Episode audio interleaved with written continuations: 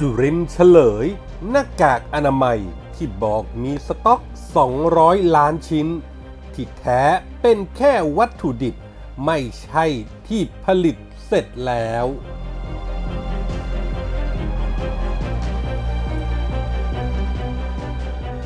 มาอีกแล้ว a อ n e s t y ประเทศไทย เตือนรัฐบาลไทย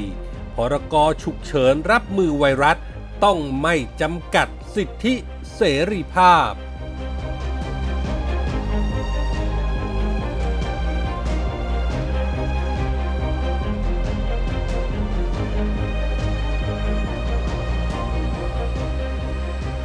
วัสดีครับ ขอต้อนรับทุกท่านเข้าสู่ MJR Podcast ครับ ผมเกษตรชนะเสรีชัย รับหน้าที่ดำเนินรายการครับ วันนี้ผมมีคอลัมน์ข่าวปนคนคนปนข่าวประจำวันอังคารที่ 31 มีนาคม พุทธศักราช 2563 มาฝากกันครับ เพอแป๊บเดียวเราเข้าสู่เดือนที่ 4 ของปีแล้วนะครับ แล้วก็เป็นปีที่ค่อนข้างหนักหนาสาหัสกันเลยทีเดียวสำหรับ 2563 นี้ ทั้งเรื่องของเศรษฐกิจโลกเรื่องของปัญหาไวรัส และก็อีกหลาย ๆ เรื่องที่เราทุกคนต้องเผชิญยังไงก็ตามนะครับ ดูแลตัวเองรักษาสุขภาพกันด้วยนะครับเอาละครับมากันที่เรื่องราวของคอลัมน์ข่าวปนคนคนปนข่าวกันในวันนี้ ไปกันที่เรื่องแรกครับรัฐมนตรีว่าการกระทรวงพาณิชย์ครับ คุณจุรินลักษณะวิสิทธิ์เฉลยหน้ากากอนามัยหายไปไหน ที่บอกว่ามีในสต็อก 200 ล้านชิ้น เป็นแค่วัตถุดิบสำหรับการผลิต ไม่ใช่หน้ากากอนามัยที่ผลิตเสร็จแล้วสักหน่อย คงยังจำกันได้นะครับว่าไวรัสโคโรนาสายพันธุ์ใหม่หรือโควิด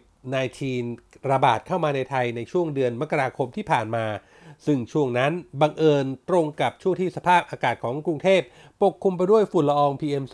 2.5 หน้ากากอนามัยจึงเป็นสิ่งจำเป็นสำหรับประชาชนในการป้องกันทั้งฝุ่นละออง และเชื้อไวรัส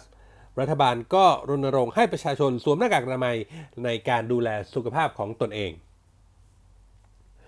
แล้วก็เพื่อเป็นการสร้างความอุ่นใจให้กับประชาชนว่าหน้ากากอนามัยจะไม่ขาดแคลนนะครับ เมื่อวันที่ 30 มกราคม คุณจุลินลักษณะวิสิทธิ์รองนายกรัฐมนตรี และรัฐมนตรีว่าการกระทรวงพาณิชย์ก็ยกทีมไปตรวจโรงงานผลิตหน้ากากอนามัยย่านปากเกร็ดจังหวัดนนทบุรี เพื่อสำรวจกำลังการผลิต พร้อมแถลงข่าวว่าความต้องการในการใช้หน้ากากอนามัยภายในประเทศ อยู่ที่เดือนละ 30 ล้านชิ้น แต่เรามีโรงงานขนาดใหญ่ที่ผลิตอยู่ 11 โรงงาน กำลังการผลิตรวมเดือนละ 100 ล้านชิ้น และยังมีการผลิตสต็อกใน และยังมีอยู่ในสต็อกอีกประมาณ 200 ล้านชิ้น ต่อให้ไม่มีการผลิตเพิ่ม ก็มีเพียงพอใช้ไปอีก 4-5 เดือนสบายๆ จึงขอให้ประชาชนไม่ต้องตื่นตระหนก ไม่ควรซื้อมากักตุนเก็บเพิ่มไว้ เพราะอยากถ้าทุกคนนั้นยิ่งตื่นตระหนก ซื้อมาเก็บไว้ก็จะยิ่งทำให้ของขาดตลาด คอยหลังที่ท่านรัฐมนตรีว่าการกระทรวงพาณิชย์คุณจุลินออกมาถแถลงได้วันสองวัน หน้ากากอนามัยก็เริ่มหายไปจากท้องตลาดครับ วันที่ 3 กุมภาท่านรัฐมนตรีจุลินก็เรียกประชุมคณะกรรมการกลางว่าด้วยราคาสินค้าและบริการหรือกกร เพื่อแก้ปัญหาหน้ากากอนามัยที่เริ่มจะขาดตลาด ซึ่งที่ประชุมก็เห็นชอบให้หน้ากากอนามัย และวัตถุดิบในการผลิต รวมถึงเจลล้างมือแอลกอฮอล์เป็นสินค้าควบคุม ก่อนนำเสนอเข้าที่ประชุมครม เพื่อขอความเห็นชอบในวันที่ 4 กุมภาซึ่งครม ก็ให้ความเห็นชอบไปตามนั้น จากนั้นก็มีการประกาศจากกระทรวงพาณิชย์กำหนดราคาหน้ากากอนามัย ห้ามขายเกินชิ้นละ 2 บาท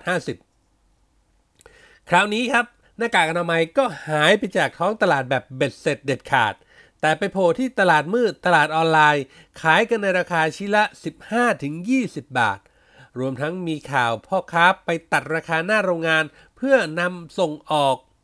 เพราะเมื่อไวรัสโควิด -19 เริ่มระบาดออกไปในวงกว้าง ต่างประเทศก็เริ่มต้องการหน้ากากอนามัยตามไปด้วย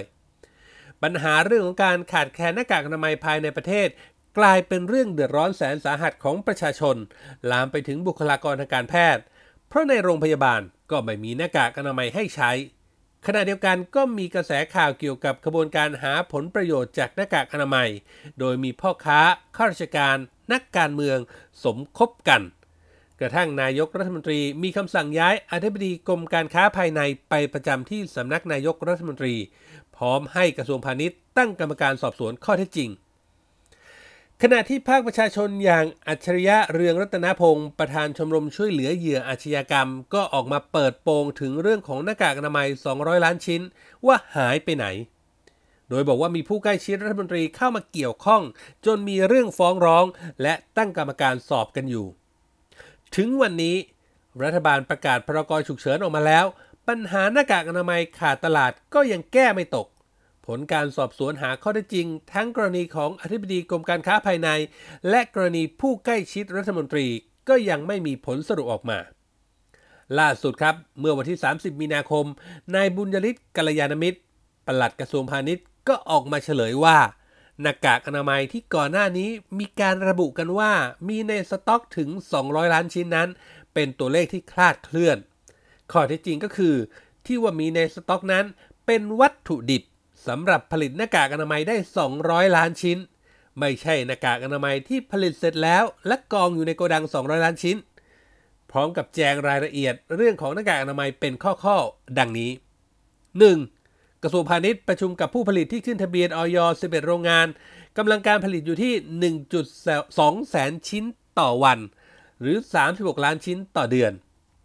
2. ที่ว่ามีหน้ากากอนามัยในสต็อก 200 ล้านชิ้นนั้น ตัวเลขเป็นการคาดเคลื่อนในการสื่อสาร 3. โรงงานให้ข้อมูลว่าปัญหาขึ้นกับวัตถุดิบต้องนำเข้าจากต่างประเทศ โดยสีเขียวๆเป็นใยสังเคราะห์ที่ผลิตในจีน แต่ในประเทศก็มีผลิต ส่วนที่เป็นชั้นกลางแผ่นกรองไม่มีผลิตในไทย ต้องสั่งนำเข้าจากต่างประเทศเท่านั้น 4. ชั้นแผ่นกรองมีอยู่ 200 ล้านชิ้นทำให้คนไทยคิดว่ามีหน้ากากอนามัยอยู่ในสต็อก 200 ล้านชิ้น 5. กลางเดือนเมษายนนี้จะเพิ่มปริมาณการผลิตเป็น 2.8 ล้านชิ้นต่อวัน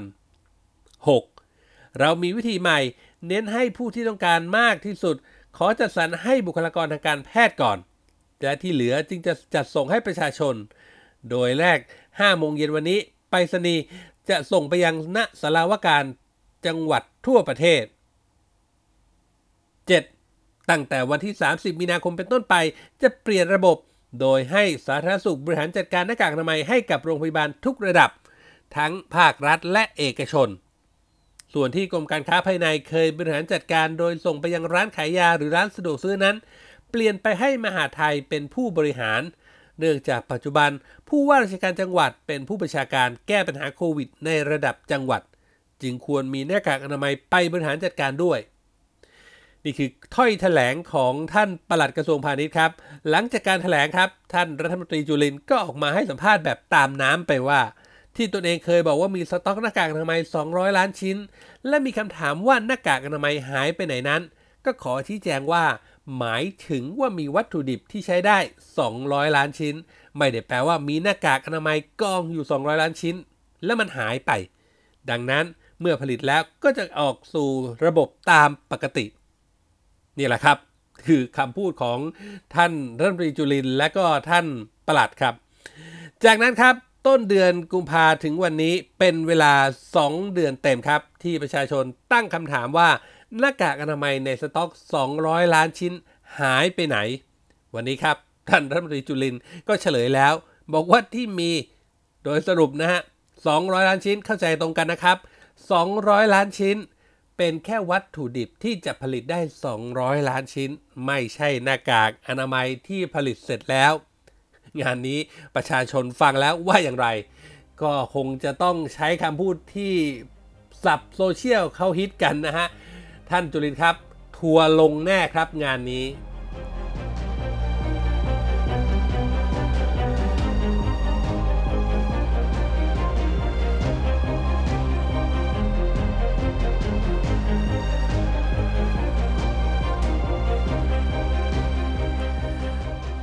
ไปกันที่เรื่องของ Amnesty ครับ พลันที่เว็บไซต์ Amnesty International ประเทศไทย เผยแพร่คำแถลงท่าทีของ Amnesty ประเทศไทย ต่อกรณีการใช้พรกบริหารราชการในสถานการณ์ฉุกเฉิน เพื่อควบคุมการแพร่ระบาดของเชื้อไวรัสโควิด -19 โดยมีรายละเอียดบอกว่า มาตรการรับมือกับโรคโควิด -19 ของทางการไทยต้องไม่นำไปสู่เงื่อนไขจำกัดอย่างไม่จำเป็น ต่อสิทธิมนุษยชน และเสรีภาพในการแสดงออก งานนี้ปรากฏว่ามีคนในสังคมออนไลน์ รุมแสดงความเห็นต่อว่าแอมเนสตี้ประเทศไทยกันแบบถล่มทลายครับ อุปมาเหมือนคนป่วยที่ต้องการยาไปรักษาอาการ และมันไม่ได้ภาวะวิกฤตของการแพร่ระบาดของไวรัสโควิด -19 นี้ พิสูจน์แล้วครับว่า ผู้ติดเชื้อสามารถแพร่ระบาดไปยังผู้อื่นๆได้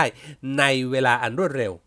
หากรัฐหรือผู้มีอำนาจไม่ดำเนินการออกมาตรการอย่างเข้มงวด ในการชุมนุม งดการชุมนุม หรือปิดพื้นที่หรือขอความร่วมมือจากประชาชนให้ให้กักตัวเอง แม้แต่ทางสหภาพยุโรปหรือหลายประเทศ ในยามปกติที่เขาให้สิทธิเสรีภาพต่อพลเมืองอย่างเต็มที่ ก็ยังมีมาตรการที่เข้มงวดกว่าประเทศไทย ถ้าไม่ทำอะไรเลย ไม่ควบคุมสถานการณ์ งานนี้คนติดเชื้อและเสียชีวิตจะมีมากมายมหาศาล ดูอย่างประเทศสหรัฐอเมริกาครับ เจ้าแห่งสิทธิเสรีภาพที่ประเทศแอมเนสที่แอมเนสตี้นั้นถือเป็นแบบอย่าง วันนี้ตัวเลขผู้ป่วยขึ้นไปเป็นเบอร์หนึ่งของโลกแล้ว การแพร่ระบาดที่ดูเหมือนจะมีแนวโน้มเพิ่มขึ้นไปแบบทุกวันทุกวันอย่างไม่เห็นปลายทาง แถลงการของ Amnesty ครั้งนี้ครับ จึงออกมาแบบไม่ดูตาม้าตาเรือ ไม่ดูสถานการณ์ และก็ยังเป็นองค์กรที่ไม่สนใจความเป็นไปใด ๆ ของสังคม คิดอยู่แต่มุมมองเฉพาะตน โดยคำแถลงที่บอกว่ารัฐบาลไทยควรประกันว่าการใช้พระราชกำหนดการบริหารราชการฉุกเฉิน หรือพรกฉุกเฉินเนี่ยต้องไม่เป็นเงื่อนไขจำกัดสิทธิมนุษยชน มาตรฐานระหว่างประเทศ หรือใด ๆ ทางการไทยควรทบทวนการใช้อำนาจในพรกฉุกเฉินเพื่อรับมือกับโควิด -19 เพื่อประกันว่ามาตรการเหล่านี้มีผลชั่วคราว ใช้อย่างจำเป็นไม่เลือกปฏิบัติ ไม่จำกัดสิทธิต่อเสรีภาพใด ๆ ของกลุ่มคนของพวกเขาแอมเนสตี้ยังยกตัวอย่างช่วงที่ผ่านมาว่า รัฐบาลได้กำหนดรายละเอียดของการจำกัดการเดินทางการชุมนุมหรือความเป็นส่วนตัว และเสรีภาพในการแสดงออก โดยมีบทลงโทษ ทั้งการจำคุกหรือปรับ และก็มีผลบังคับใช้เมื่อวันที่ 26 มีนาคม 2563 ซึ่งอาจจะทำให้ประชาชนเกิดความหวาดกลัวหรือเข้าใจผิด แล้วก็ประกาศดังกล่าวยังให้อำนาจหน้าที่กับเจ้าพนักงานดำเนินคดีต่อบุคคลตามพรบว่าด้วยการกระทำผิดทางคอมพิวเตอร์ หรือพรกฉุกเฉินนี้สำทับไป การเซ็นเซอร์ หรือการใด ๆที่มี ด้วยอำนาจของพรกฉุกเฉินนี้ ดูเหมือนจะไปขัดกับหลักการของแอมเนสตี้ซะเหลือเกินและก็ระหว่างการแถลงข่าวของคุณวิษณุเครืองามรองนายกรัฐมนตรี ก็ระบุว่านักข่าวจะไม่ได้รับอนุญาตให้สัมภาษณ์เจ้าหน้าที่และบุคลากรทางการแพทย์ และให้รายงานข้อมูลเฉพาะที่มาจากข่าวสารที่ได้รับแจกระหว่างการแถลงข่าว หรือคำเตือนของนายกรัฐมนตรีทางด้าน ลุงตู่พลเอกประยุทธ์จันโอชาครับ ก็บอกให้ระวังกับข้อมูลในโลกโซเชียล และก็ขู่ว่าจะมีการดำเนินคดี หากมีการใช้โซเชียลมีเดียอย่างมิชอบ ซึ่งนี่เองที่แอมเลสตี้บอกว่าจะเป็นการทำให้ประชาชนหวาดผวา สรุปนะครับ แอมเนสตี้เป็นห่วงสิทธิเสรีภาพและสิทธิมนุษยชน และต้องการที่จะคุ้มครองสิทธิเสรีภาพในการแสดงออกของคน มากกว่าจะเป็นห่วงสถานการณ์การแพร่ระบาดของเชื้อไวรัสโควิด -19 การเรียกร้องที่ไม่ดูตาม้าตาเรือแบบนี้ จะให้ใครมาเห็นด้วยก็คงจะไม่ไหวครับ สถานการณ์ของโรคยังควบคุมไม่อยู่ ตัวเลขผู้ติดเชื้อยังเพิ่มขึ้นสูงอย่างต่อเนื่อง เรื่องสิทธิเสรีภาพ สิทธิมนุษยชน งานนี้ต้องบอกว่าขอพักไว้ก่อน จะเห็นว่านะครับตั้งแต่มีพรกฉุกเฉิน คนไทยส่วนใหญ่ยินดีให้ความร่วมมือ มีส่วนน้อยเท่านั้นที่ฝ่าฝืน ซึ่งคนกลุ่มนี้เองที่ไม่ใช่เพราะมีเสรีภาพหรอกหรือ ติดเชื้อแล้วก็ยังไปที่นู่นที่นี่ แล้วก็เป็นตัวแพร่กระจายโรคไปทั่วทำให้เจ้าหน้าที่ต้องตามไปดูแล รวมถึงบุคลากรทางการแพทย์ อาจจะต้องมีการติดเชื้อจากพวกเขาไปด้วย เรียกว่า ไม่รู้จักหน้าที่ของตัวเอง และก็ไม่มีสำนึกรับผิดชอบต่อสังคมในยามวิกฤต งานนี้มองด้วยใจเป็นธรรมครับ ตัดอคติทางการเมืองออก สิ่งที่รัฐบาลลุงตู่ทำตัดสินใจออกพรกฉุกเฉิน มีเสียงเชียร์มากกว่าเสียงด่า ข้อจำกัดสิทธิเสรีภาพก็เป็นอย่างที่คุณวิษณุเครืองามรองนายกได้อธิบายไว้ ว่าจะบังคับใช้เมื่อวันที่ 26 มีนาว่ามีลำดับขั้นตอนอะไรบ้าง ค่อยๆทำจากห้าม รือทำอะไรได้บ้าง เป็นกระทั่งการกักตัวหรือใด ๆ ก็ตามที่พรกมีอำนาจ งานนี้ Amnesty ถ้ามีสติคิดได้ ถ้ามีใจเป็นธรรม มองด้วยความเป็นกลาง ต้องบอกว่าพักเรื่องของสิทธิ เรื่องของมนุษยชนเบา ๆ กันไว้บ้าง แล้วก็ดูความเป็นจริงว่า โลกนี้กำลังเผชิญอะไรอยู่ครับ